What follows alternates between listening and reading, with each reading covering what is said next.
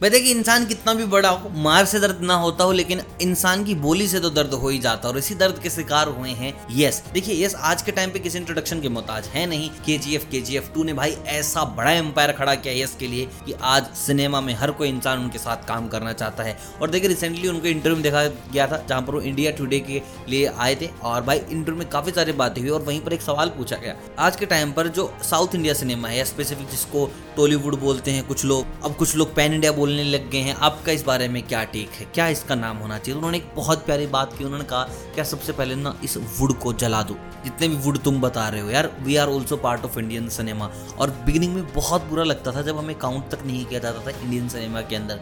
बस वहाँ पर एक बॉलीवुड था, जो रूल कर रहा था we were not invited in their parties we were not invited in their award shows we were not invited जब भी कोई बाहर से गेस्ट आते थे इंडियन सिनेमा की रिप्रेजेंटेशन होती थी तो भाई हमें कभी भी नहीं बुलाया गया। और ये चीज़ हर्ट करती थी कि हम इतनी ज़्यादा मेहनत कर रहे हैं और हमें कहीं भी किसी भी तरीके का कोई क्रेडिट दिया ही नहीं जा रहा कि हम सिनेमा में कंट्रीब्यूट कर रहे हैं। हमें ट्रॉफीज़ नहीं चाहिए थी। हमें बस ये चाहिए था कि आप लोग भी इंडियन सिनेमा के उतने ही हकदार हैं जितने हम हैं। वो हमारे साथ कभी भी नहीं हुआ और ये चीज़ मेरे को आज भी हर्ट होती है, जहाँ पर नाम लिया जाता था इंडियन सिनेमा में। और हमारा तो छोड़ो, हमारे उन लेजेंडरी एक्ट्रेस का भी नाम नहीं लिया जाता था, जिनकी फ़िल्मों का रीमेक कर करके बॉलीवुड आज इतना बड़ा हुआ है।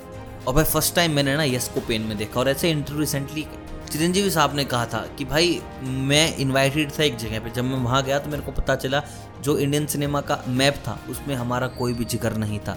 एक जगह छोटा सा हमें मेंशन किया हुआ था कि दे आर गुड डांसर्स भाई, हम एक्टर्स भी अच्छे हैं। एंड देखो, वक्त करवट बदलता है और बदल गई।